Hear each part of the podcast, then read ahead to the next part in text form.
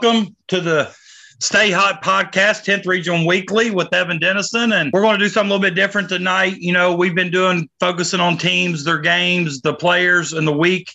But now we've come to the postseason and we're going to focus on each district and talk about who we think can win and what the teams need to do to win. And Evan, to be honest with you, um, I can't believe the season went by this fast. It seems like just yesterday we were talking on the phone and kind of putting this together and talk about wanting to do it. And now we're district tournament time. 12 weeks. I mean, that's how long the, the, the, regular season is this year. You know, we went week one and kept it kept it rolling from there, and, and here we are. I mean, you know. Well, and I want to take this time to, you know, not only thank you, but thank the people who, uh, you know, listen to us because our our numbers continue to grow weekly. We continue to get new listeners, and uh, you know that just kind of keeps me excited want me to continue to do it because if people are out there listening enjoying it it just makes it that much more fun for me but um, you know, when I coached, these 12 weeks didn't go by this fast. You know, now that I'm on this side of it, kind of getting to watch games and, you know, talking to you about games each week, it seems like that 12 weeks flew by. But, um,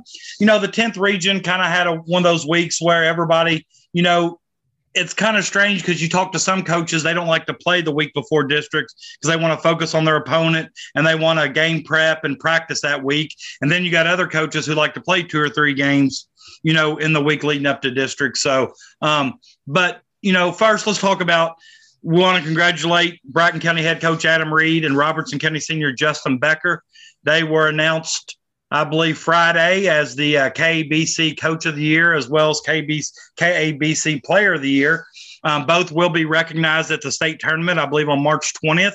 I also think um, what most people don't realize, though, is with Justin being named KBC Player of the Year. It also makes him a finalist for Mr. Basketball, and I believe Mr. Basketball will be announced on March 20th at the Lexington Griffin Gate. So, an exciting time for the 10th region. You know, I know we've talked about in the past. We feel like there were two coaches who um, had a legit chance to win the Coach of the Year award. Either Josh Cook or Adam Reed would be appropriate choices. Both have had remarkable seasons. And then, you know, when you look at seniors and the KBC being a senior only award, I really believe Justin was the only choice or logical choice considering his numbers, not only for a career, but also for a senior season. So congrats to those two guys. Yeah. I mean, when you start with Adam, you know, they went eight and 20 last year. This year they're 21 and eight and breaking down barriers. That was kind of my title I had made for them and recapping their season with the district tournament preview I did for the 39th and just uh, the barriers they were able to break down – 21 wins is their most since the 1972 73 season. You know, you look at the All A title, their first since 1998 in the 10th region. And, uh, you know, they're just breaking things down and then also an All A state tournament win. So you factor those those three milestones that they've already hit this season. Uh, you could label it a storybook season already. And, you know, I still think they've got some noise left in them uh, here as we approach the postseason to add to that accolade list. So it's it's it's been a good time in Brooksville for those guys, and uh, you know uh, it definitely paid off for Adam. Year three for him, the year, the turnaround that he's had. You know they were 20 game losers their their first two first two seasons, and had a lot of growing up and maturity to do. And I'll be honest, I thought they were still a year away. I think they're a year ahead of schedule. Uh, the majority of that lineup of the eight guys, uh, six of the eight are, all juniors and lower. So young team still, uh, gonna be around for a while. And then you look at Justin, uh, his numbers obviously just speak for themselves. And not only with numbers, with Justin is just you know a high character kid. Um, you know, you always see him, you know, being complimentary of everybody and just a great teammate. And that's, you know, even throughout this whole year of, of being hounded, double, triple team, whatever you want to call it. Um, he's always given credit to his guys around him uh, for his success and, and what he's been able to do throughout his career uh, one of eight players all time to hit 3,000 points, 1,100 rebounds. That just again speaks for itself. And, and, you know, he's a serious candidate for, for Mr. Basketball, I believe, with this year's senior class. So that's going to be an interesting discussion. You know, what'll happen over the next, you know, couple weeks in terms of how that plays out. But, uh, you know, a great season, a great career for, for Justin Becker and very, very worthy of the honor. So uh, very, very happy for him. And, you know, kind of touch on what you said about Coach Reed and Bracken County. I totally agree. I think they're a year ahead of schedule. But, you know, he uses the hashtag a lot on social media hashtag culture matters. And I think that's one of the reasons why they're having the success they're having um, early is I think he's changed the the culture and the mindset of those kids from the last couple of years. And you know, knowing Adam my whole life, um, he's never been scared to play anybody anywhere, and always confident in his abilities. And I think that mindset has trickled down to his team. And when you watch those guys play, you can kind of tell they're playing with confidence and you know they're going out there giving it all they got. You know this past week played ashland or you know an overtime game at, ashland. And you know that's never easy to do and that's just a good tune up i think for what he's going to face in the district tournament this week. So um, but you mentioned breaking down barriers. You'll be a next level journalist if you spelled barriers b-e-a-r for polar bears. Did you do that? I did. That's that's that's pretty smart there, PK. I might have to use that for the future. Well, I tell you what, I'm gonna have to contact the Ledger Independent and see if we can ask for uh, a get demotion or something. Get some copyright um, on it. Get a patent. um, I don't even care if you give me credit if you use it. That's how much I care. It just popped in my mind. But uh, yeah, and I can't say much else. You mentioned you touched on everything with Justin, and you know a lot of people don't know the the high character and just the just what kind of kid he is off the court. And you know he's at every girls basketball game supporting them. He line judges at 10th re- uh, volleyball games. I mean probably the number one line judge in the state. I'd put him up against anybody. The energy he shows as line judge is just second to none. But just you know he kind of embodies just you know at robertson county just the community the school. And you know, just a top notch kid. But um, congratulations to both of those guys. And, um, you know, I'm curious to see what happens with Mr. Basketball, like you said. Um, a lot of great candidates.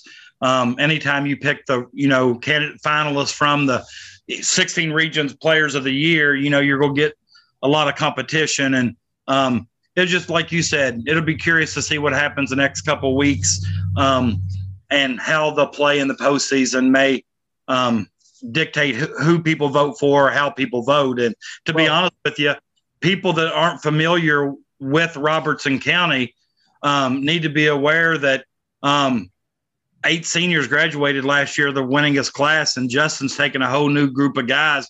If he's able to get those guys to the regional tournament, um, then I think that just, you know, maybe adds another feather in his cap for those who uh, know the story and know how small Robertson County is and what he's been able to do as a player and leader this year. So, um, hats off to those guys. Yeah, I mean that's that's another thing. I mean, the most impressive stat out of all that is his record. I mean, 101 and 54 all time. You know, in games that he's played at Robertson County, and you know, you, you, you consider a small school like that. You know, right around 100 kids. You know, in the high school, ninth through 12th grade and you factor in that he's just a, a flat out winner. Um, to just to add on to that, and you know, Justin. Well, and you know, I've I coached him for five year or four years, and um, people don't realize too that you know they want to make the argument well he's from a small school he's doing it against class a schools you know we've played scott we've played clark we've played mason we've played campbell we've played the bigger schools in the region we played in the lexington tournament against Simon Kenton and Frederick Douglass um, in Hancock County a couple years ago. So he's done this against, um, you know, other competition besides Class A schools. I mean, he scored 30 against Clark County a couple seasons ago. So um, I don't want people to hold it against him that he goes to Robertson County or, or plays in a Class A school because, you know, that's really out of his control. And, um, you know, what he's done against some of the larger schools is nothing but produce as well. Yeah, I mean that's a that's a great point. I mean Justin can score anywhere, anytime, any place, any any any game he's in, and you know to add on to that, you know just the way that he he, he goes about doing it, and then also, you know, you factor in you know, Mr. Basketball vote, you, you'd mentioned, you know, what he does in the post. I think those ballots have to be in by Friday. So, oh, okay. You know, the people have, you know, five more days to vote. And uh, it, like, like you said, it's going to be an interesting vote. Uh, I think the, the couple other candidates is going to be Turner Buttrey from Bowling Green, uh, Mitchell Riley from uh, Covington Catholic, and then, um, you know, Maker Bar from Ballard. But I think the factors with Region 4, which is where Turner Buttrey is, Cade Stinnett also won it from Greenwood, and you, you, said you've seen him play, and he can flat out get it done. And then you also factor in the seventh region, Maker Bar from Ballard, and Makai Smith from Saint Xavier. Those two, you wonder if they cancel each other's votes out, and then if Justin can maybe pick up the eastern part of the vote. Listen to me, man. I sound like a, a, a politician getting ready to forecast the election. but if he can get the eastern part, you know, if he gets some of those votes from from some of those over there, because you know, I think Colin Porter not winning in the 16th when he reclassed this year and Brady Bell won it. That that Colin Porter to me is like a top three candidate in the state now that he was a senior, but he's not on the ballot now. So that maybe takes some votes away. And, you know, you factor in just other areas where, the, to be honest, the 2022 class, you know, it doesn't have that major headliner, that major D1 prospect. You know, Buttrey's going to Eastern Kentucky. Then you got a couple other guys that are going to, you know, mid majors, but there's not that number one like UK, IU, Ohio State, U of L, you know, there's not that number one guy this year. So it just kind of makes you wonder. Um, well, like you talked about off the air, you know, like next year's class is super loaded and talented. They got a Kaleb Glenn going to Louisville. They got a Reed Sheppard going to Kentucky. Um, so, you know, this class doesn't have that. And, uh, you know, I've seen Turner Buttrey play. I've seen Cade Stinnett play. They both played with Justin and Manimal, both two phenomenal players. Um, Brady Bell played with Justin and Griffin Elite this summer. I've seen him play. You talking about an athlete that can just you know, jump up out of the gym, dunk it on you, shoot the three. I thought he, um, I don't think he played one of his better games at the field house this summer. I think when Russell played um, there, but you know, I know he's a phenomenal player, and there's a lot of, lot of great you know, players across the state. So it's going to be fun. And, you know, one thing we try to tell Justin is, you know, in our eyes, we think he's Mr. Basketball, obviously, but, uh, you know, just to be one of the 16 finalists in the state of Kentucky is already an honor. And, you know, soak it up, enjoy it. And, you know, it's something you can remember the rest of your life. Yeah. Just one more thing added into the coach of the year. Uh, Josh Cook, you know, at George Rogers Clark, I, I, think he's very well deserving to it. I, I wanted to give him a shout. I mean, just because of the way he was able to kind of garner that talent in and, and, keep that group together throughout the whole season. Undefeated in the state of Kentucky. And obviously, they have an all star team. I mean, those five guys that they have in their starting lineup could probably could start anywhere else in the state and, and be very productive and, and, not only maybe be the best player on that team. You know that that's how that's how talented they are as a, as a group. But to still be able to garner all that in, keep all the egos in check, and just keep everybody in line uh, and, in one focus of, just basically winning basketball games. I mean, I, think that speaks a lot for himself and what they were able to do this season. And, and I, I think he was a great candidate. But, you know, Adam's story and, and what they were able to do was, to me, just kind of helped put it over the top as well. And, you know, you hit the nail on the head. Coach Cook, you know, may have done one of his best coaching jobs this year because, you know, when you got five guys in the starting lineup that can all go for 20 plus, and most of them would average 20 plus on any other team. And you're able to uh, get them still to play defense, share the ball, um, you know, play great team basketball night in, night out to where you go undefeated in the state of Kentucky. And as you know, their schedule hasn't been super easy.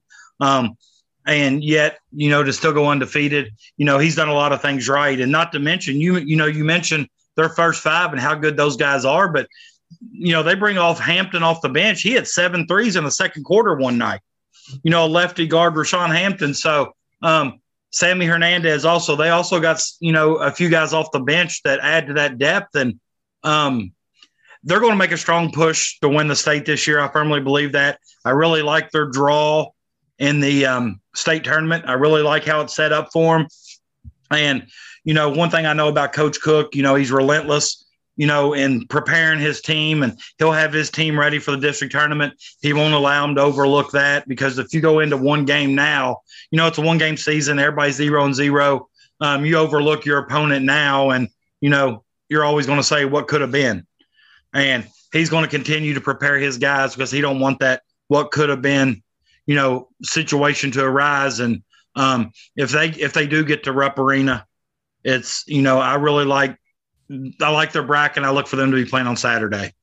Yeah, I mean they're they're set up for a deep run. You know, I, I think that that'll be a good segue into getting into our predictions here. Just starting with postseason play because obviously you know they're in the region and they got to get through it first to get there. And uh, I think it's a good start, and I'm, I'm looking forward to looking at these districts because to me, I mean, some of these district tournaments, a lot of these two three matchups in each district is, is going to be a, uh, a coin flip pretty much. And over the next couple days, we're going to be able to see kind of who's going to make it into the region tournament, and you know, should be another fun, eh, competitive region tournament. And in a couple of those matchups you're referring to, you know, there's going to be a team that potentially doesn't make the region that could win a game at the region, you know, with the right draw. So, um, but yeah, let's uh, dip right into the 37 district. Um, if I'm not mistaken, that'll be held at Campbell County Middle School. I think that's usually the site for all their games. Um, the one four, uh, Campbell and Calvary, uh, kind of a rough, rough spot for Calvary. I guess they had a three way tie, and they were the big loser there in the coin flip, or however they decided that you know Calvary's had back to back 20 win seasons for the first time in school history. They've put together a remarkable run in the Class A with Coach Donaldson over the last few years, and uh, I'm going to say that you know this game is a little bit closer than their you know regular season matchup. I don't think that regular season matchup score is indicative of um, you know how good Calvary can play, but uh, I still think a lot of stuff has to go right for Calvary, and a lot of stuff has to go wrong for Campbell for Calvary to get the win. But um, I don't think it'll be as big of a margin as the first game. Yeah, the, the Camels are rolling right now, and I, I think we'll, where Calvary, you know, missed out was was not beating Brossart two weeks ago when they could have clinched the two seed with the win there and avoided Campbell County because that's the one team in this district you obviously don't want to play. They've won eight straight district titles. And in the first matchup, it was just it looked like a mismatch. I mean, Campbell County out rebounded them 45 to 17. You do that, you're going to win any game by a lot. And just like they did 92 to 45 and that game was 20 days ago when you factor in uh, when the game starts tomorrow. So, well, I feel pretty good too. You know, you got to look at, at, Campbell County; they've won eight in a row, and, and guess what? Here we are, late in the season. I think we we saw this coming two months ago when they were losing, you know, three or four in a row by two or four or at the buzzer, and you know, we're like, all right, well, let's just wait till mid late February gets here. Campbell County's going to get rolling, and I expect them to kind of, you know, do the same thing here on, on opening night when they take on Calvary Christian. Well, not to mention, you know, you know, I don't know if you're referring to how many games they've won in a row leading up to this game, because by my count it's nine, but they've won eight districts in a row, and I think, you know, that's kind of what you I think you were referring to. Uh, you know, and we talked to Coach Russell a few weeks ago, and I think kind of gathering from what he said, he felt like this team was starting to turn the corner. I think you specifically asked him that question. Um, all the close losses, all the, uh, you know, just games being decided by one or two possessions. And I think he said that he felt like his team was ready to turn the corner. And, you know, that they've done, you know, with wins over Holmes, you know, Augusta, Scott, Calvary, a big win over Simon Kenton, uh, Ryle, uh, Beechwood, who's been really good in the past couple years. They beat Beechwood on their home floor. So, um, like I said, Calvary's had a good run. I respect the job that Coach Donaldson does at Calvary, um, but it's kind of a shame that this senior class he has. I think he graduates seven or eight seniors, including Ethan Malling, Luke Rui, Caleb Howard, and some of these guys there. Um, uh, it's just tough that we're not going to see that team in the regional tournament in my eyes. But if they knock off Campbell County tomorrow, then they deserve to be in the regional tournament. Yeah, I mean, a great 20 win season, like you said. Uh, and Rui are both going to be thousand point scorers. Uh, going to play at the next level at Thomas More. So, you know, good career for those guys. But, um, you know, again, I just I, I, see it being a very tough matchup for them. And, uh, you know, I, I guess my only thing is I would have just liked them see see them play more regional opponents in the future. Uh, they only had – I think three games outside of all A and district games, uh, playing with against 10th region teams. And I, I, know they do have those conferences they're tied into in Northern Kentucky where they play the Christian schools and, you know, the private school thing. But, you know, good season for them, you know, good careers for those guys. Uh, I just think it ends Tuesday night. And then, um, I think the next the next matchup's the one everyone's gonna be looking forward to, and well, Scott and Brossart, you know. And you know, I'm looking right now. Of course, I I put very little stock into the RPI, but you know, Scott's got an RPI of 0.445, Russell's got an RPI of 0.442. And I think when these two teams played in the regular season, if I'm not mistaken, it was a two point game. Wasn't yeah, it like 39 37? Scott won 38-36 on January 21st. 38-36. So and that was at Bishop Brossart. So we get two teams that, you know, are separated by, you know, percentage points in the RPI, um, two points, you know, on the court, and now we get a neutral court. I truly believe the better of the two teams will win that game because I think they're pretty even right now. But if I'm not mistaken, I think Bishop Brossart's played a little bit better as of late. Um, they played Mason County to a close game on February 10th. They won three in a row against Lewis, Ryle, and Bourbon, and they lost a, a one point heartbreaker to the you know Newport Central Catholic, who is a lot of times their competition for kids from the elementary schools, you know, in Alexandria. So um, they're, up, they were up 17 points going into the fourth quarter in that game against Newport Central Catholic. Yeah, they were up big. Wow.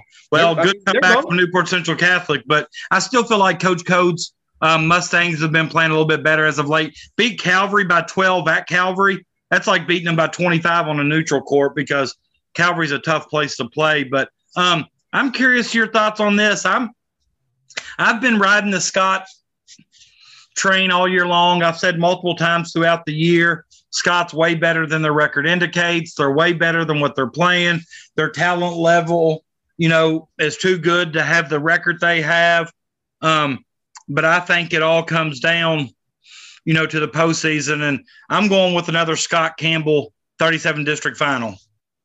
Yeah, I'm with you. Uh, looking at the first matchup, it was just a really weird game. Uh, Bishop Brossart only attempted 26 shots the entire game. And How many free throws? Uh, just nine compared to Scott's 39 shots. So that tells me Brossart turned it over a lot, uh, but shot it really well and still, you know, stayed within two points. So weird, weird, weird first matchup. I think this one will be a, a, little bit crisper, but those two teams they know each other so well. I mean, they probably scout each other so well to where they, they know what the other team's doing before they even know what they're doing. So, you know, Scott's like you mentioned, Brossart's playing well down the stretch. They're four and three in their last seven, some solid results. Scott's playing pretty good too. They're five and five, but they started two and fifteen. So you know, they're, they're starting to win a few more games. They played Cooper to a really tight game the other night, and Cooper's one of the top three or four teams in the ninth region. It was a three point game going into the third. I think they ended up losing by seven or nine, but Scott's playing a lot better. I saw them play Robertson County last Saturday, and you know they dominated the second half. They ended up pulling away and win by 30 plus. So this game is it's it's just a, it's a tough matchup and, and, it's really hard to call. But I'm going to give Scott a tight edge. I, I, think Patterson and Hunter can do a good job on Govan who really impressed me. He's a, he's a, just a, a, tough player down on the post. Uh, but I, I just like Scott's guard play a little bit better. Braden Howell can finish. You know, he gets it done. And, and, and Mitchell Miner's a senior who I think, you know, they got one more good good game in them. And, you know, I think in the championship, I'm going to have to go with the Camels again for a nine straight title. I think they're playing great. And, you know, I, I was incorrect. They, they have won nine in a row and they've won eight straight district titles. So, uh, I've got to go with just you know the Camels and, and Coach Russell and their pedigree and what they're able to do and go into the region tournament as a one seed, and then Scott will be the two seed. Well, um, just to kind of touch on, you know, this Brossart Scott, I just think um, Brossart, you know, they got David Govan, and like you said, he's a nice player. And I think Mason Seapate has uh, kind of contributed all year long to helping scoring wise. But I think they're going to need one, maybe two more people to kind of help in the in the offensive category because Scott does have Cameron Patterson who's capable, but you know Howell and Hunter are two nice, you know, high school basketball players. I just think Scott has you know more weapons when everything is kind of even. I just think they have more weapons, so that's kind of why I chose Scott. Um, and I'll tell you why I think. Um, Aric Russell and the Camels win their ninth straight district. And this is no knock towards Coach Romeyer and Eagles, but I think that Coach Russell wants to stay away from GRC in the first round of the, of the regional tournament, as does every other as does every other coach and team. But I think Coach Russell believes that um, you know he's the second best team in the region. Them and Mason are neck and neck, and I think he believes if he can get opposite of them and he gets in the run in the finals of the region, you know, he's played them as well as anybody has all year long in the first game of the year. I think Coach Russell believes in any kind of one game situation, you know, he likes his chances as, you know, he earned Mr. March for me several years ago. So I do think Campbell County pulls out the the district championship for their ninth consecutive. Yeah, I moved them up to number four in my 10th region rankings, the final one. I've jumped them over Harrison. I think they're a top four team. I I just can't give them the nod over Mason or Bracken yet, simply off the head-to-head factor. I know Harrison did beat them head-to-head, but I just think Campbell's progressed enough to where they've jumped them. And then, like you said, I think they're right there with Mason and Bracken as a top contender to take on GRC. And you know, I, I think um, they're going to come out of that district ahead. They'll be the one seed and you know, I, I think we all look back and that two three game between Scott and Brossart's can be the, the marquee game of, of that tournament to to punch their ticket into the region tournament. And then, you know, the 38th, I, I think there's going to be in a similar situation. You know, I, I think we both unanimously would pick Harrison County to, to be the favorite by far in this district. But then you've got that two three game between Robertson and Nicholas that to me is, is going to be another toss up. It's going to be a very tightly played game. And, uh, you know, we'll lead into the 38th. And I, I think, you know, you, you look at Harrison, their average margin of victory in their six wins, 36.6 points per game. Not one game within 20 points. So they're the dominant team in this district. Uh, I know the game's on Pendleton County's home floor, but they played literally 10 days ago and the Breds beat them 77 27. So I, I, it's just mentally tough to me. Would be hard to get over that. Like, dang, this team just beat me by 50. But you know, Pendleton also played them to the tightest game in the district too, and that was back on January 29th, where it was 62 to 40. Harrison County beat them. So um, I think Pendleton's obviously going to put up a much better game. They'll be on their home floor, but Harrison's just to me the superior team in this district, and they're going to roll all the way through this thing. But I want to hear your thoughts you know, not not only just on Harrison, but what this two three game is going to offer us, and if we should expect some more fireworks with maybe another buzzer beater or something. Um, well, um, I I can't disagree with what you said regarding Harrison County. Uh, you know that matchup with Pendleton 77-27 just you know kind of makes me think that Harrison County's just kind of wanted everybody to know leading into the district tournament that they were the superior team and they kind of wanted to squash everybody's hope you know, sometimes you give a team hope, you know, they can run with it and make a game closer or should. Coach Brooks and his Breds have done a great job all year long. I knew that the average margin of victory was 30 plus. I didn't realize it was 36. Um, you know, that's that's running clock territory, yeah. you know. And for a district tournament, um, you know, Pendleton, well, I should say Robertson and Nicholas, you know, in my eyes are playing for second place. And this ain't you know um, me knocking either one of those teams or their coaches, but I think Harrison County's proved what they're playing the regular season that they're primed and ready not only for a district championship but to also you know kind of win them a first round game in the regional tournament. And you know the Nicholas and Robertson County game, um, Coach Wrights always has a good game plan ready, and you know to stop Justin. Or I should say, let me say this: attempt to contain Justin I don't think anybody stops him. Um, but you know, when they played at Robertson early on in the year, he put two people on Justin wherever they went, just physically beat him and banged him the entire game. And if I'm not mistaken, that was a that was a fairly close game, maybe single digits, seven, nine, 12. Yeah, Robertson won the first matchup uh, 76 67 on December 17th, and then Nicholas won uh last val- uh, on valentine's day 56 54 at the buzzer so. Right and um i'll be honest with you um i'm going to sound like a robertson county homer here but i am. They pay my bills and they sign my paycheck. Uh but i really love coach wrights I talked to Coach Wright before the season, and I really like his team. I like how they're young. I really like how they've had some, you know, they got 10 wins, I think, this year. I think they're starting to see some success to where they can build on that. But I watched the Robertson Nicholas County game from February 14th, and I'm not so sure Robertson could have played any worse, and they still had a chance to win on Nicholas County's own floor. Um, hats off to uh, Preston Blake for kind of being in the right place at the right time. And, you know, if people watch that video on that tip, that wasn't just an easy put back underneath the basket. He kind of caught it directly off the rim, fading away to his left, and, you know, just made a tough uh, tip in for the win. And um, I'll tell you, the one who's probably mo- most upset about that victory there is Sam Ellsberg. Um, because that would have put him in the three game of three get the two three matchup if Robertson County wins that game. Um, neutral floor. Um, Justin wanting to return to the region. I just think he's going to be, you know, a man possessed.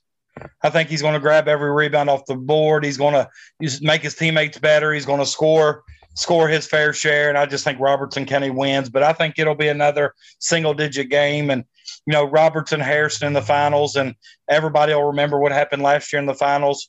You know, Robertson County wins in overtime, second straight district championship. I think Harrison County probably exacts revenge this year and um, probably uh, cuts down the nets over in Falmouth. Yeah, and I'm going to agree with you on all of that. I, I think going back to the Robertson Nicholas game, the key number I'm going to look at is 30. Um, first game, Robertson County gets 31 from their supporting cast, but Becker was just a man child that night. He had 45 and 21. He was 15 and 21 from the field and 14 and 15 from the line. He got 31 from his supporting cast that game, and that was without Jacob Burton. Didn't play that. He was still injured. You go to the second game, Becker had 33 and 12, more of a normal night for him. That's basically his numbers this year. And uh, he was 11 and 20 from the field. What stuck out, 9 and 16 from the line. So I think Justin, over this last week or so of the season, was fatigued, mentally drained from trying, you know, wanting to get that 3,000. And that, that stuff takes a toll on you, you know. And that game, they only got 24 from the supporting cast. So I think that number needs to be up towards 30. Justin get his average game and, and hit his free throws they're going to be fine. Um, and then, you know, you also look at another dynamic player in Wyatt Clark. And, you know, the first game he went off, he had 30. But they, you know, to me, they've gotten better numbers from their cast where they got 37 in the first game. And then the second game, he only had 13 points. He was 5 of 13 from the field. Didn't play that well, but they got 43 from the supporting cast, and Sexton had 19. So Nicholas County's playing really good. They're 4 and 2 in their last six. Wright's doing a good job getting them to 10 wins.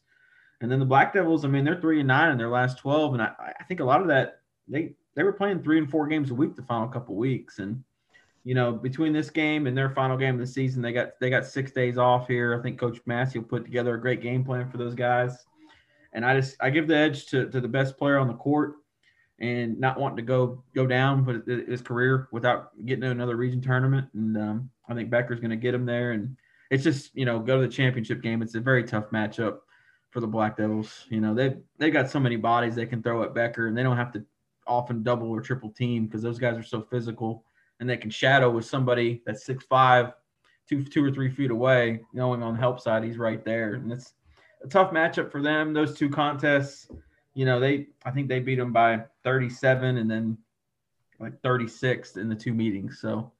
Well, and just to kind of touch on um, you made a very good point about supporting cast, and I also want to mention Wyatt Clark because the game I saw at Robertson County, he was, you know, that's when I, you know, my first chance of really seeing him play since he hit the six threes against Harrison the district last year, and that's when, you know, my own eyes, I'm thinking, you know, this kid can play. He's young. He shoots the ball well. He can get to the rim. Just a phenomenal player. But you know, the one part of Robertson's supporting cast that's different now that they didn't really have going on is look at Josh Pulaski's play over the last couple weeks. Um, uh, he had 27 one game, I think, when they went down to Estill County. He's had 20 a couple other times. He's shooting the ball really well. And yeah, Robertson County maybe three and nine, excuse me, in their last 12. But the last game of the season, they went to Calvary and they won 47 44. And, um, you know, Calvary kind of beat them pretty, you know, good in the All A. I'm not saying good like in blowing them out, but they beat them in the All A to advance. And, um, you know, Robertson County went down there and got a win. And I think not only got a win, but also got some of their confidence back. And um, Jacob Burton being back not only helps the scoring punch a little bit, but he also helps rebounding and his length can help defend. And I really like your number of 30. If Robertson County's supporting cast can get 30, I think they'll be fine. Um, but Josh is just shooting the ball really well right now at a high percentage. And um, I just think those two right there, um, both being seniors, both getting ready. You know, Brady Boyd, somebody else we didn't mention who's played well, you know, but that's going to be a really good game. I kind of, it's going to be a lot like the uh, Scott Brossart. Um, two teams that have split this year that either team could win. I'm just, you know, I want to take Justin Becker because, like you said, he's the best player on the floor. And when the games are tight, you know, you look and see which team has the best player, and I think that's Robertson County. We're six for six, man. We gotta we gotta kind of have a disagreement here at some point. So maybe in the 39th we will.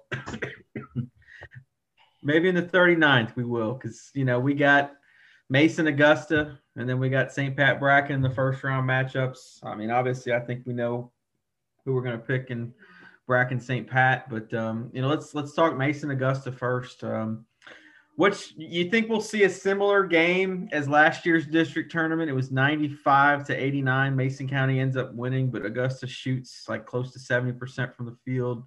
What, what's your what's your thoughts on this one on, on, on kind of how you see it playing out and you know who you think's going to come out on top and, in, this you know I think I think this is your, your game three of the four must see first round district tournament games and this is number three. We've already hit on Scott Brossart and Nicholas Robertson and then this will be you know, number three. So, what's your thoughts?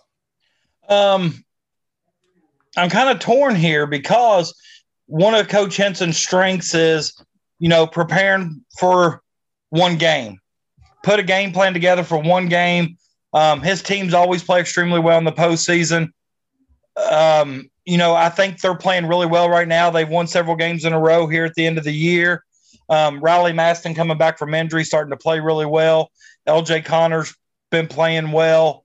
Um, Kylan Henson's averaging 20 plus points a game the last several. Um, I think if it gets up into the 80s and 90s, um, I think that probably doesn't suit Augusta, kind of like last year.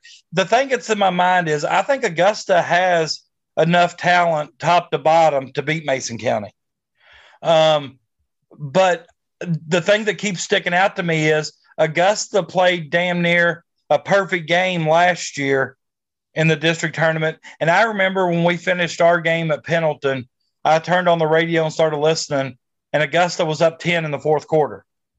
You know, I think Augusta played pretty much a perfect game and still wasn't able to pull it out.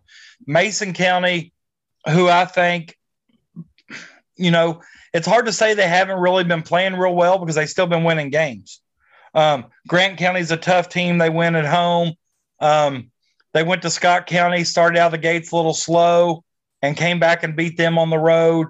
Um, Brian Kirk, who I've tabbed several times in the past, you all probably heard me say it. I think he's probably the best coach in the region. Um, I like what he does. Um, he, has got two bona fide stars, and Henry and Mitchell. Augusta's got Kason Henson and Riley Maston.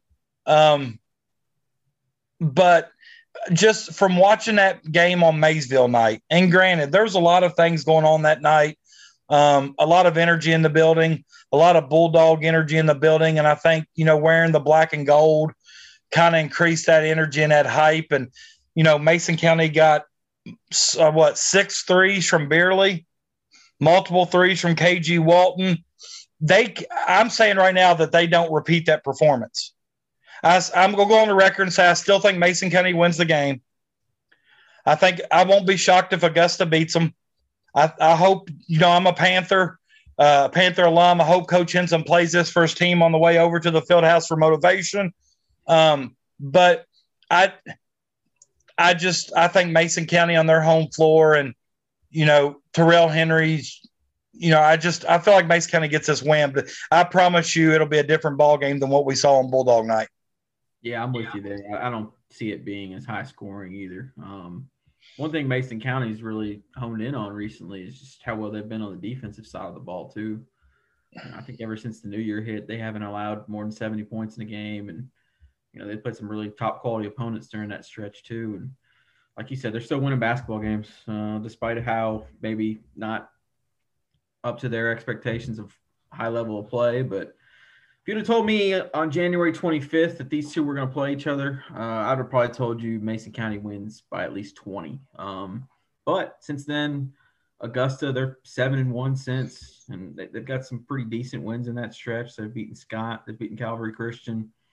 Um, their only loss was to Harrison County in a tight game on the road. So they've really amped up their play. Um, but again, I, I just think Mason County's the, the, better team here. Yeah, you're probably not going to get 11 three pointers from Philip Beerley and, and, KG Walton this time around, but I, I think they're starting to realize their kind of set roles where maybe for a while some of those guys didn't quite honestly know what they were supposed to do. But Braylon Hamilton's providing the scoring threat off the bench. Terrell Henry and Nate Mitchell are obviously doing their things. Nate's ramped up his play uh, this last week of the season, and Terrell's just Mr. Consistent.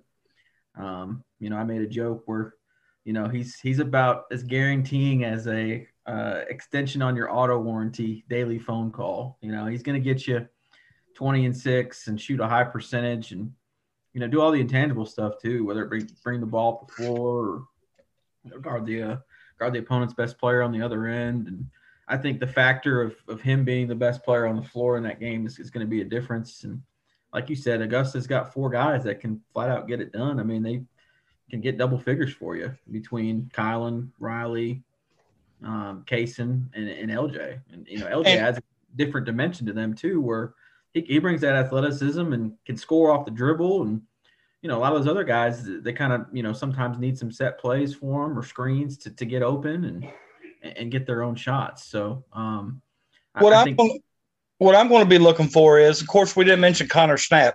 He's had big games in the postseason in the past. He's mm-hmm. been knocking down the three, I think, at about 40%. So Connor Snap's also capable of getting double figures. But I think what the difference is going to be and what I'm going to watch for in this matchup is um, does Augusta have good enough consistent guard play for 32 minutes to handle Mason County's pressure. We know what Mason County's going to do. They're going to pressure him for 32 minutes. Mason County's got depth, they got quickness, they got aggressiveness. Um, Butler can guard the ball, KG Walton can guard the ball. Nate can guard the ball. Ter- Terrell can guard all five positions on the floor. Um, and this is where I think Augusta you know, Sn- Snap's going to have to handle the ball some. Connor's going to have to handle the ball some. I don't think Kaysen can handle it the entire game against that full court pressure without being fatigued and tired. Um, and can can Connor and well Connor Connor Snap LJ Connor that's kind of confusing, but I'm talking about can LJ Connor and Connor Snap help out enough handling the ball that you know they limit their turnovers and don't let Mason County get out in transition because, well, and because who's Augusta's first guard off the bench? Augusta usually goes with Will Kelch and Evan Brooks. Yeah, there isn't one. Those guys aren't mm-hmm. handling the ball. Right. No, you're. I think that's a great point, and that was the big difference in the first game too, and that was also the, the huge difference in the fourth quarter last year in the district tournament. Julius Booker comes in, and Another- I, I guarantee you, he probably forced four or five turnovers within a two minute stretch and a 10 point deficit suddenly goes into a, a one point Mason County lead within, you know, two or three minutes. So that's just how dangerous they are. Obviously, going to be on their home floor. And, and again, I'm, I'm with you. We're, we're seven for seven now. I well, think, and you know, I want to ask um, you, you probably know this, but I've noticed that KG Walton hadn't been in some box scores. Is he injured? Yeah, he just he just missed the last game. Um, he he okay. played uh, he played the Scott County game. I guess he tweaked something, and they held him out on Thursday for a precaution. So pretty sure he'll be good to go on Tuesday night, and I think it's it's going to be a great game. Um, I think the uh, atmosphere is going to be great. I think we haven't really experienced that quite in a while in terms of you know that playoff atmosphere. Uh, last year, everything was obviously limited, but they still provided us a great game, and I expect another one Tuesday night, which I think you know will, will set us up for a Mason County Bracken County District Championship. And you know my quick thoughts on the Saints, I thought they had a good season. They really improved gradually. Last year they were one in 24, getting beat by 30 plus every game.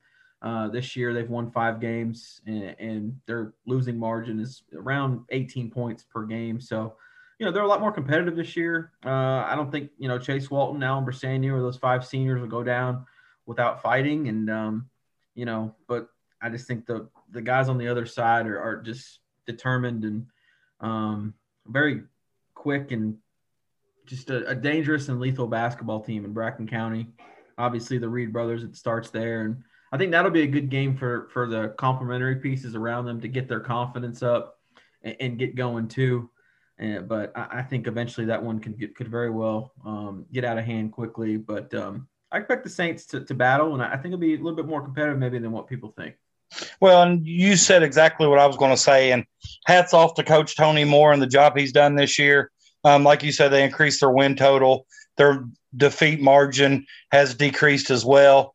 Um, you know, I've kind of I learned to respect Coach Moore and St. Pat when I watched him play Robertson not too long ago, and you know the game's definitely out of hand.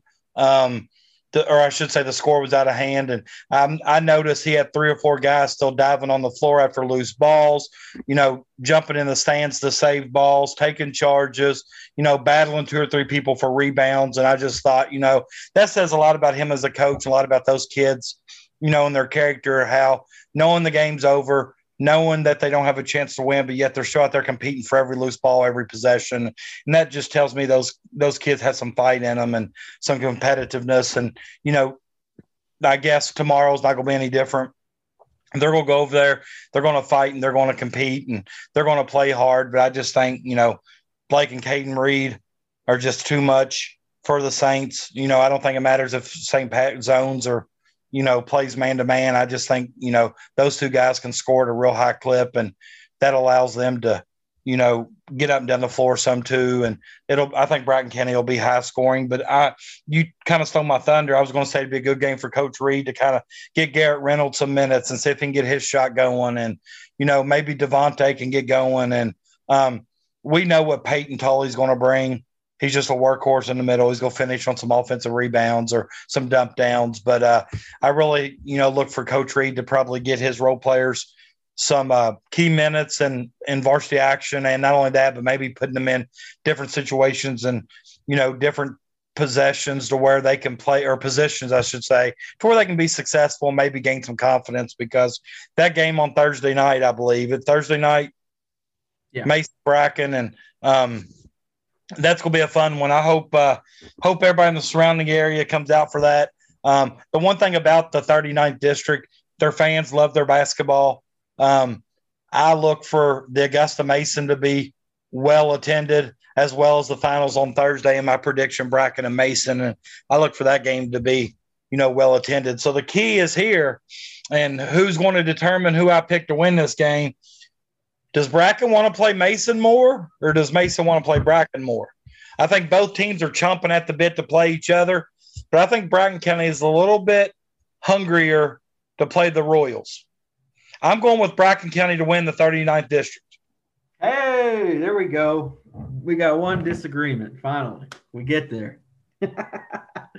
no, man, this this gonna be a great game. I mean, it's you know, I, I talked to Travis Skaggs at WFTM, and you just get excited. Your blood starts flowing when you start talking about a game like this, just in terms of what'll be at stake. Um, you know, to Mason County, it's another district tournament game. You know, I think it to me it means more to Bracken County. Now, obviously, Mason County is going to want to win just because of the talk that surrounded Bracken County this season, and maybe you know Mason County feels a little bit overlooked in their own district. But uh, this will be your get your popcorn ready type game, electric atmosphere. Um, two, two couple high scoring players that just get it done. You know, I think the two and two offset each other when you got Terrell and Nate and Caden and Blake. They're different positions, obviously, and do different things for their teams. But in terms of how much they mean to their team, those two obviously stick out than everybody else.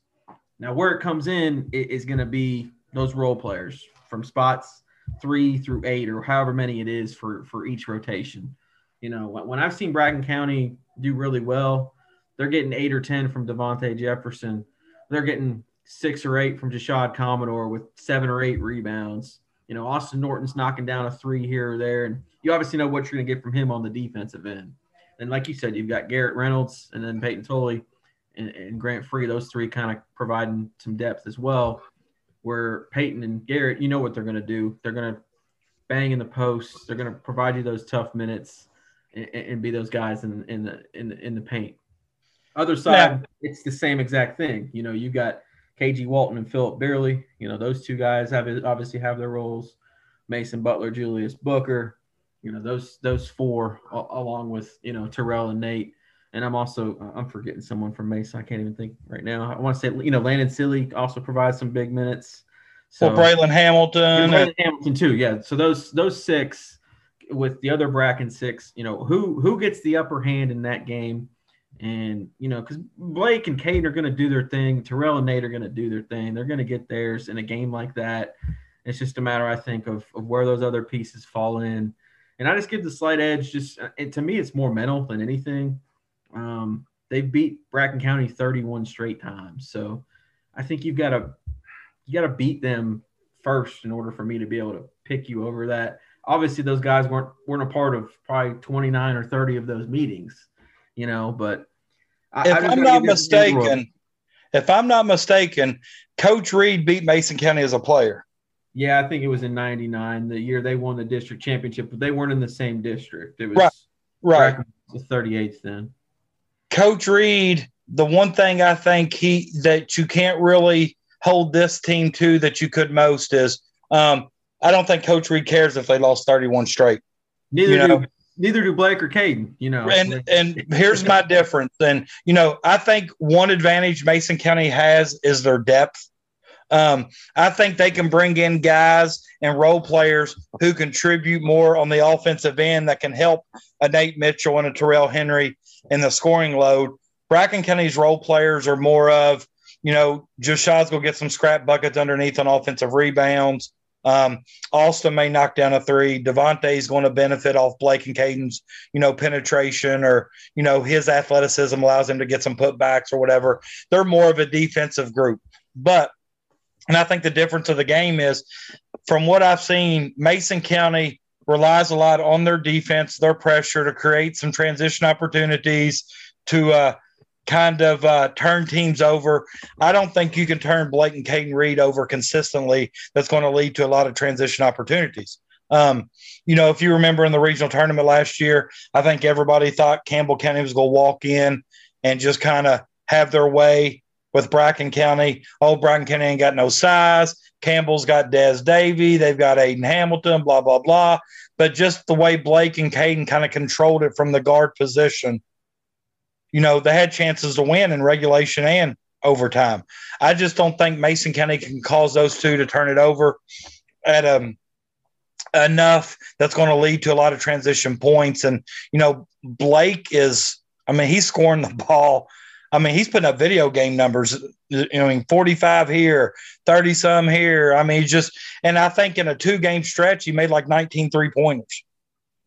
And I used to say as a coach, that he's one of the single hardest players to defend because he can hit the three. If you take the three away, he can finish around the rim right and left handed. You foul him, he gets to the line. I used to think pick your poison, let him shoot the three. You know, I think he's proved this year that that's not a uh, a good way to guard him either because he's he's been making a lot of threes and he's been shooting them at a pretty high percentage.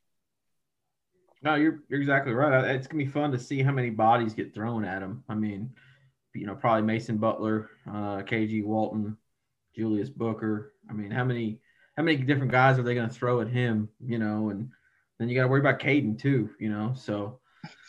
And the one time, the one time I really saw Blake struggle, um, you know, and he still ended up getting twenty was against Clark County. Clark County was able to put Jerome Morton on him, who's six three or four with long arms and just as quick as Blake Reed. And I think his size and his length really, you know, made Blake struggle. And like I said, Blake got 20, but I think he got to the line 12 or 13 times, you know, free throw line to get the 20. I think a lot will be dictated by what the referees allow the defense to get away with. You know, if they allow you to bump a little bit and Mason County can throw those bodies at Blake and eventually wear him down, then I think that advantages Mason County. Um, because yeah, they have they have the ability, like you said, Mason Butler, Julius Booker, they can fight Nate Mitchell. They can guard, you know, KG Walton. Terrell can probably guard for a little bit if he has to. I, you know, I just want to say I'm going to pick Bracken County to win the district. I just think, you know, they're playing well right now. They're hungry. I think they've been told for so many years that they couldn't win a district with Mason County.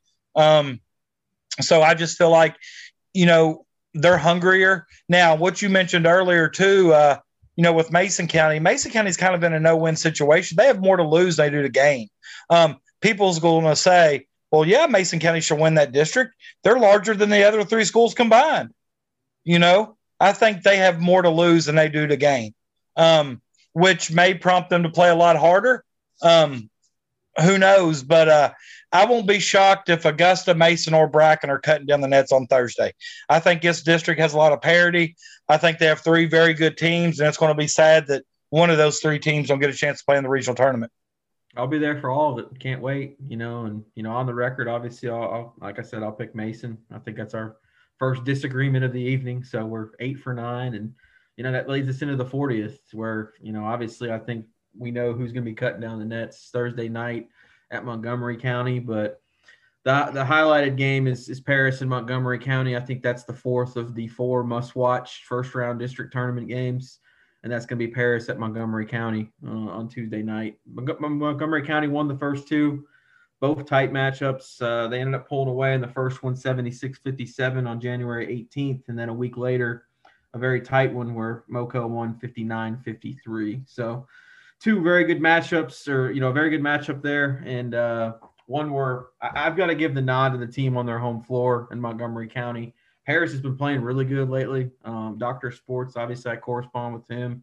Ivan Rice down there in Bourbon County, and uh, quick shout out to him. And you know, he says Paris is playing really well, and don't be surprised if, if they come out ahead in that game. So um, that's one where you know I'm going to be watching that one closely, but I'm going to give MoCo the upper hand on on their home floor. And before we get into the other game, which will be very, I'm sure, short, short, short to be talked about, but uh, you know, I'll go with MoCo on their home floor to get to get in the region tournament. And you know, if if Ivan Rice, who I you know the doctor of sports, was the only person I'd heard say that you know don't be shocked if Paris wins that game, I'd say oh he's a homer, he's blowing smoke. But I've heard a lot of people say that. Um, yeah. I've heard multiple people mention how well Paris is playing. Um, John Bentley, who I think is a, a phenomenal X's and O's execution type coach. Um, his first year with Montgomery County, it's hard to judge, you know, him based on this season here. Um, I really think he's going to turn Montgomery around to where they're competing again at a high level. Um, the RPI says that Montgomery should be favored 11 points, and with it being on their home floor, um, I think they're clearly the better team. Um, will I be shocked if Paris beats them? No, but I also going with Montgomery County and um, this game here because, you know, there are two games in the regular season, you know, head to head kind of gives you a good sample of what to expect, and then it's on their home floor. So I just feel like, you know, I got to go with Montgomery County there. And, you know, Bourbon and Clark, um, I'm a big, huge fan of Lamont Campbell. I'm a huge fan, and you know how well he always responds to me, willing to come on the podcast. Uh, great participation within the region, just a great coach to be around. And I think he'd be the first to tell you that this season um, didn't go as he had planned. Um, a lot of things happened throughout the year of you know players quitting. Um, just you know, I think a player he was banking on ended up not you know not playing there, but playing for another school and. Um, I just don't think this season was one that he really, or I don't think it went as he expected. And, um, you know, to be the fourth seed and to play GRC, the number one team in the state in the first round, it's just, um, you know, I think GRC could probably name that score. Yeah, pick a number game. uh, GRC won by 48 on January 11th and then by 44 on January 25th get this their average margin of victory in the district in the six games is 50 and a half points. So i think the question is is every game going to get to a running clock? So obviously you know we're going to pick GRC in the first round. And then uh, moco you know it's a heated rivalry uh, no love lost there. I think that one gets a little tighter you know maybe you know i think bentley schemed something good up for those guys. Trey carroll um, you know luke fawns good duo there. Those guys been playing well and uh, you know, I, think Montgomery County it'll be a plus for them if if if they do get to the region tournament this year. Um, I think this was kind of a build up year.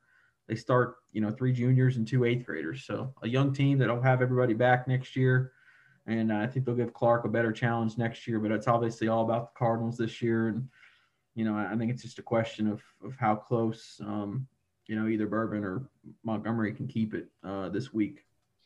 We have another disagreement. Yeah, right. We have another disagreement, but it's not on who wins that game. I don't think it's any closer than it was in the regular season. That's where we're going to disagree. Um, I just think, you know, yeah, it's in Montgomery County. Yeah, it's the finals of the district. I do have belief in uh, Coach Bentley that he can put a scheme together. Um, Luke Fons is an eighth grader who's had a great season. Um, you know, Trey Carroll also, like you said, has had a great season. But I watched that GRC defense against guards like Blake and Caden Reed and how how much they turned Bracken County over um, who I feel like has very strong guard play, and how it led to transition points. The only reason it stays closer is if Coach Cook wants it to stay closer. And that what I mean by that is not disrespecting Montgomery County, like I said. I just think Clark County's that good. They're number one in the state for a reason.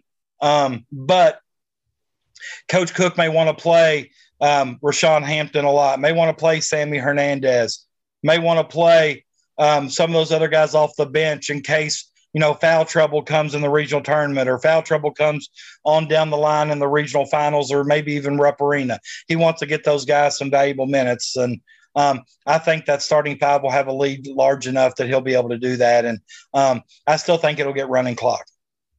Yeah, I mean, it's hard to disagree. You know, when you factor in since they won the tournament at Lex Cath when they beat Ballard to basically cement themselves as number one in the state. They've had one game decided by 10 points or less, and that was a nine point victory at Great Crossing on January 30th. And you look at this last week, Tates Creek played them tough. It was a six point game at halftime. I want to say it was like nine or 11 going into the fourth, and then GRC ends up pulling away, wins by 18. But that was probably the game they really needed because you factor in this week and what they can possibly do in the 10th region tournament that could be five straight games where they're winning by a very sound margin going into the state tournament to where you got your guys feeling all high and you know mighty and just thinking they can just show up and beat anyone by 20 or 30 and uh, you know it makes you wonder you know how dominant they are and you know w- when will they have a close game so you know clark's the class and i think you know we agree on most of our picks here and i think it's going to be a great week well, I'm I'm definitely excited. You know, that's getting close to my favorite time of the year, and that's uh, high school postseason, going right into March Madness of NCAA. And um, but the thing with Clark County that I think makes it, and I think Clark Kellogg uses this word a lot, but spurtability. I mean, you can keep it close, like you said, six point game at the half, maybe whatever, but they can put up a 10, 12, 14, 16, 18, 20 point run in, you know, two to four minutes. And their defense always seems locked in and engaged. You know, to beat a team like Clark County, um, you know, a lot of times teams that good, you know, they're great offensively, but they can have a bad defensive night. I don't think I've seen them or I've heard about them having a bad defensive night, which also credit Coach Cook for keeping those guys locked in and engaged to I where. Got good, I got a good question for you while we're kind of in dominance. You've no, because I, I think you're going to steal my question. You've been around the 10th longer than me, obviously. I've only been here since the 2015 16 season. Best team I ever saw was that Campbell County team that made it to the Final Four with Reed Jolly and uh, Drew Wilson and, and those guys. Uh, just dudes, man. They were so good and, and close. Tanner close. Those three. Um, that was probably the best team I saw, but I, I think this Clark team w- would beat that team. So in my time here, it's the most dominant team. Obviously, the question for you is, you know, you've probably been into the 10th region since what early mid 90s in terms of interested into it. You've seen a couple state champions in the 03 and 08 Mason County teams. Uh, a couple other teams, the Montgomery County team from I think 2012 pops in my head with Omar Pruitt um, you'd you'd again you'd be able to kind of fill me in more on 10 all-time 10th region teams and, and where they might be able to rank if they if they can do this thing and, and, and run through the postseason. Well, it's funny because I was leading up to that. I was going to ask you where you felt like in 10th region history this team ranks. And, you know, obviously, if you look at, you know, Lofton's team, you know, he had Jared Litzinger and Dustin Grutza, and then you got Darius's team, and you know with Treg Setti, Ethan King, and or Trevor Setti, I'm sorry, Ethan King, and um, I don't think the Montgomery County 12 team with Omar Pruitt. Um, is in the same ballpark as this Clark County team. And okay. we may have some recent recently bias here because they're fresh on our mind. But um, it's the, in my opinion, they've got to be if they go on and win the state. I think they have a case to be right up there with um, the two Mason County teams that won the state. Uh, they're definitely the you know Clark County won a region I think with Preston Knowles and um, also had one I think maybe with Robbie Stencil, Vinny Zolo, and that bunch.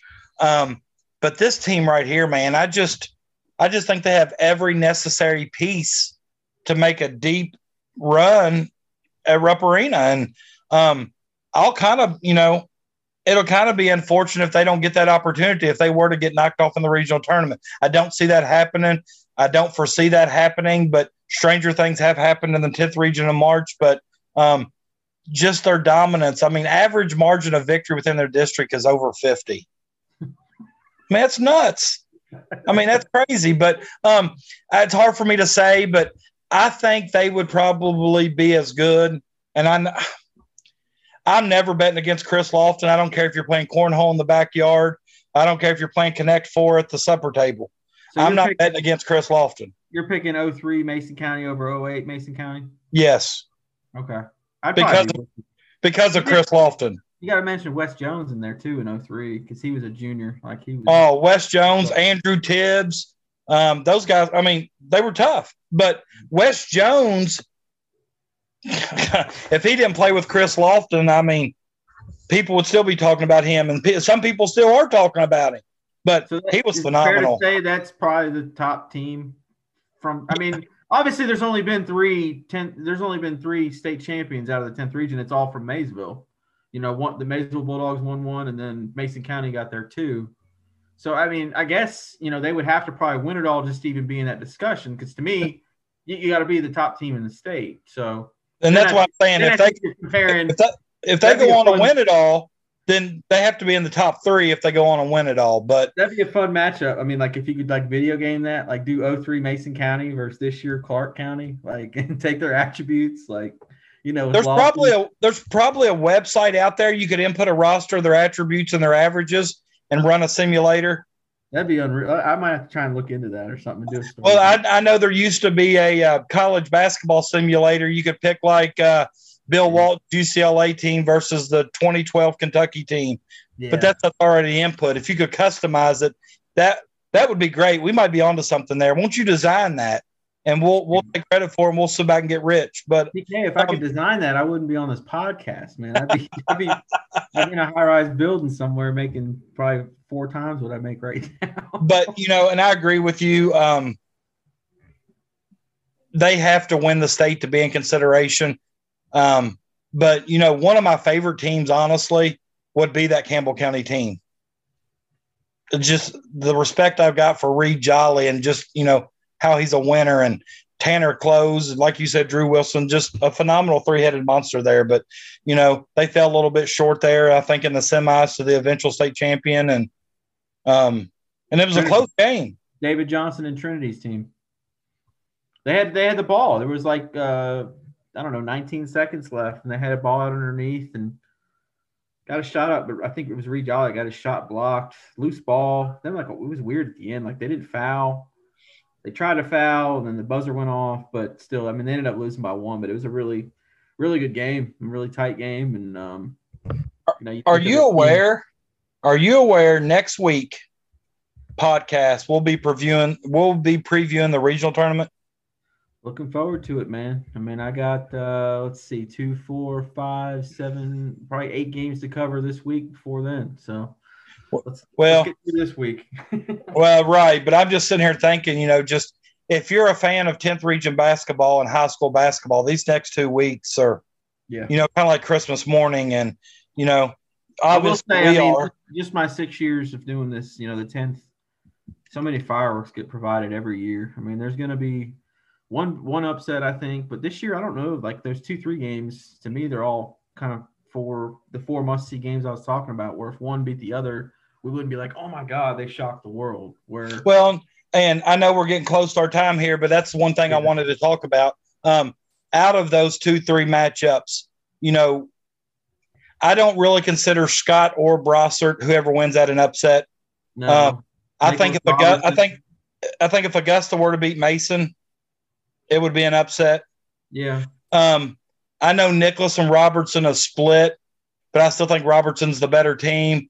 I would think it'd be a minor upset if Nicholas, but I think um, Paris Montgomery and Augusta Mason, I think, are the two that kind of interest me the most.